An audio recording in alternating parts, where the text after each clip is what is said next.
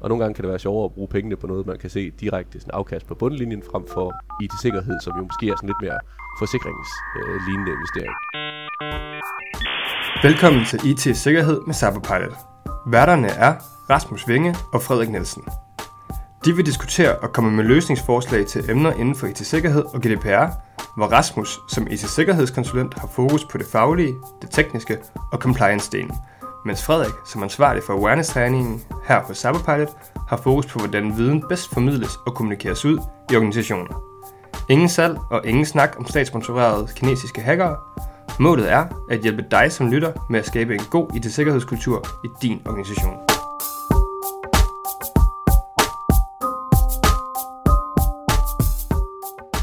Hej Frederik, Hej Rasmus. og velkommen igen igen her til podcaststudiet. Tak, og i lige måde. Tak, tak.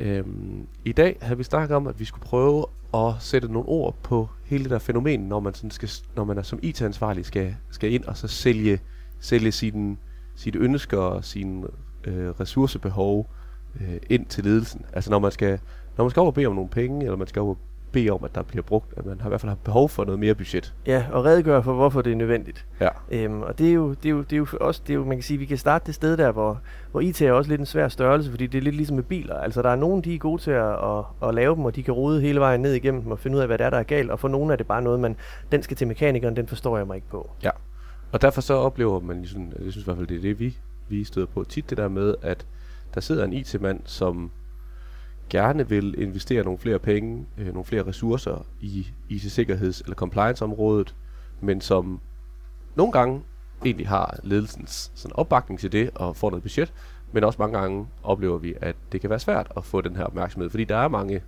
ting at bruge pengene på, og nogle gange kan det være sjovere at bruge pengene på noget, man kan se direkte sådan afkast på bundlinjen, frem for IT-sikkerhed, som jo måske er sådan lidt mere forsikringslignende investering. Ja, det ligger jo lidt ude i fremtiden, og det er sådan lidt en katastrofetænkning, der skal gøre, at man forstår, hvorfor man skal bruge penge på det.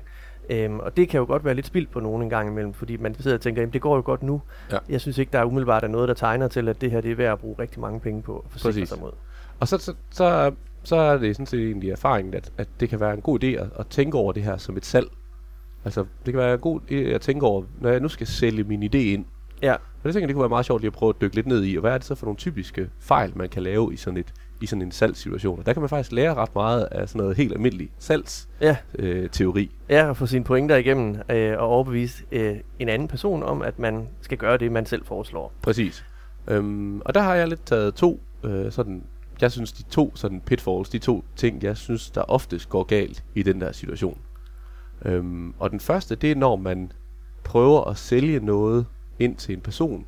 Altså man har en løsning, men personen har ikke indset, at der er et behov. Nej, man har måske ikke engang tænkt over det. Øh, og lige pludselig så, altså hvis vi prøver at tage den der øh, bilmetaforen igen tilbage, jamen så kommer der en, der virkelig har forstand på tingene, og, og, og har siddet og regnet ud, lavet en masse mellemregninger og set, det, det, det er det her, vi har brug for, og, og endelig afklaret og prøver at, ligesom at træde op et niveau for os, for at forklare ledelsen, at det her det er noget, man gerne vil have, have penge til, øh, og det er vigtigt. Yes. Men man har den her inkongruens mellem øh, forståelsen for, altså alle de mellemregninger, der er sket, før man er kommet frem til en løsning. Så behovet er ikke forstået. Præcis, og det betyder, at man kan komme op som, som IT-ansvarlig og så sige, bare komme med sit forslag, sit, øh, her, jeg vil, gerne, kø- jeg vil gerne have nogle penge til at købe den her nye firewall, se hvor fantastisk den er, se hvor mange features, se hvor god pris jeg har fået dertil, eller jeg vil gerne købe øh, ny antivirus, jeg vil gerne købe øh, konsulenttimer, jeg vil gerne købe et eller andet, det er sådan set Vi skal i gang med et stort projekt, jeg skal bruge nogle penge til det. Yes. Men det der med, hvor man direkte hopper til løsningen, uden egentlig at få dem, som man skal sælge ind til, med, således at de, man er helt 100% sikker på, at de også erkender, at der er et behov. Ja. Så man har sådan en situation, hvor der, der måske sidder en leder og siger sådan lidt, jamen, det var jeg ikke lige klar over, det var et problem. Kan du lige prøve at forklare mig lidt mere om det? Øhm, Ja, og- hvis man har den rigtig pædagogiske ledelse, men ellers, Ja. kan, man også, ellers kan man også risikere bare, at det bare bliver, øh, nej, Nej. det Ja. har jeg ikke rigtig, synes jeg ikke rigtig, vi har noget behov for.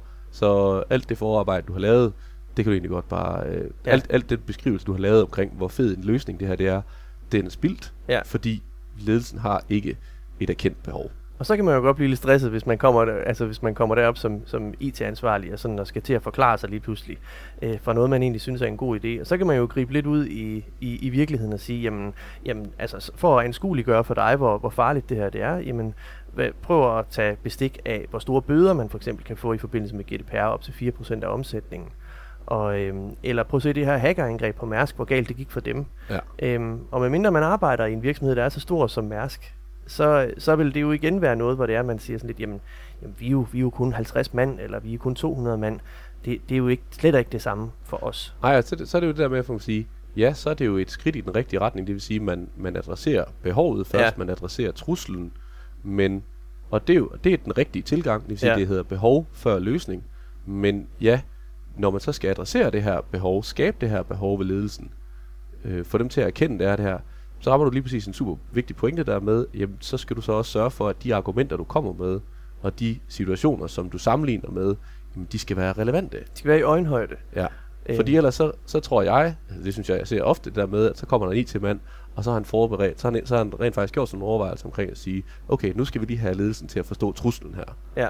Og så kommer man med med nogle slides, hvor, der bare, hvor det bimler og bamler, og det er ja. med kinesiske statssponsorerede Det er jordskælver her, og, og det og hele. det er ja. med, øh, hvad hedder det, det er med, med, som du nævner, casen med Mærsk. Vi har også set inden for nylig ISS, øh, Willem Demand.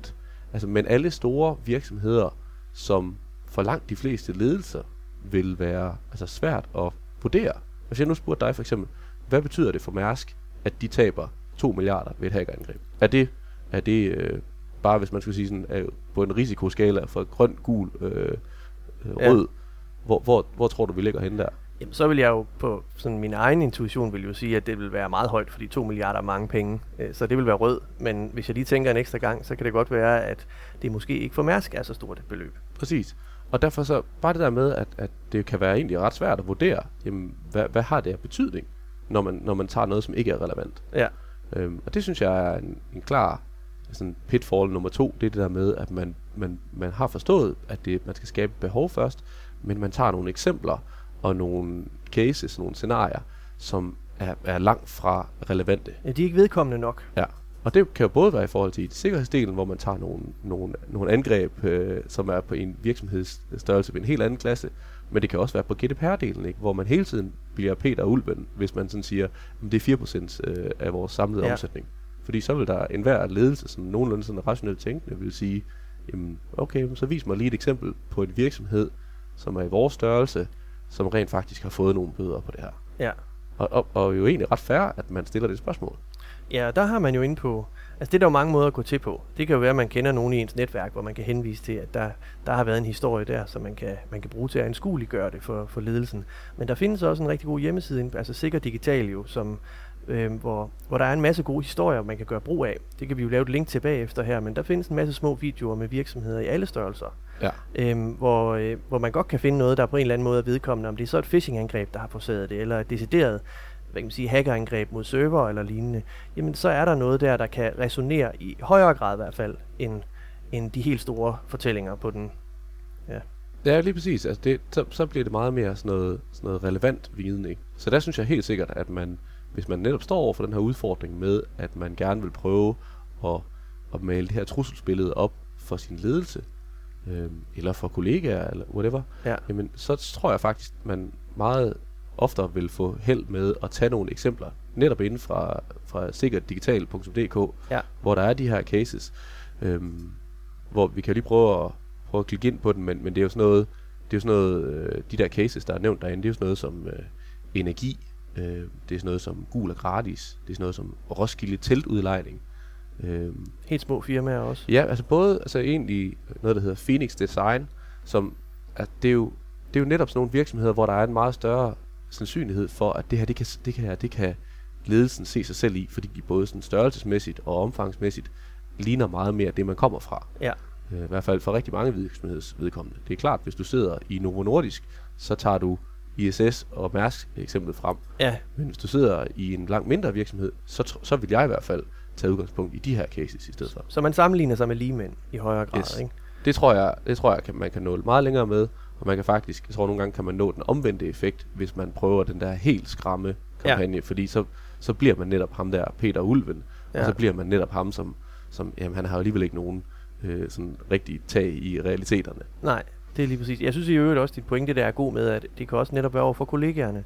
Altså med at forklare, jamen det var altså nogle af historierne fortæller om, hvordan at det var et enkelt klik på, den, på en postnord-mail, ja. som, som simpelthen gjorde, at øh, øjeblikkeligt så var det hele låst, og, og al den skam, og hvad, hvad ved jeg, der følger med for den enkelte medarbejder. Jo ikke? Altså, der er jo også virkelig nogle, sådan nogle argumenter, som, som, øh, som kan, man bedre kan relatere til, hvis man også kan se, jamen det der det er jo en virksomhed, ligesom min egen. Yes.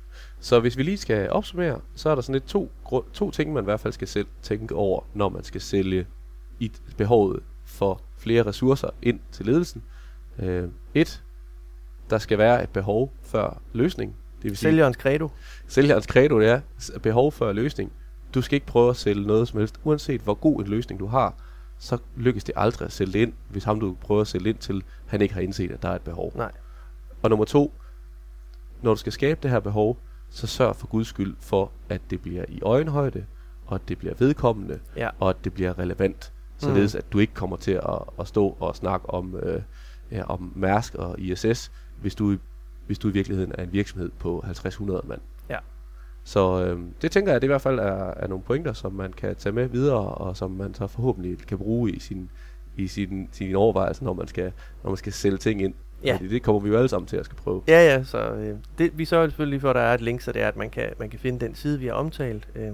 Ja, men sikkert digitalt. Ja. Øh, hvor der er, som sagt, er, jeg tror, det er syv gode cases, ja. øh, som man lige kan prøve at, at Og lave en mail og lige sende til chefen, inden man går op og, og begynder at, at snakke på ham. Præcis. Godt. Jamen, øh, tak for det, Frederik. Ja, det er lige meget, Rasmus. Tak, fordi du lyttede med på podcasten. Husk at trykke abonner, hvis du gerne vil have besked, når næste afsnit er klar. Du kan også tilmelde dig vores nyhedsbrev på vores hjemmeside. Her vil vi løbende komme med opdateringer.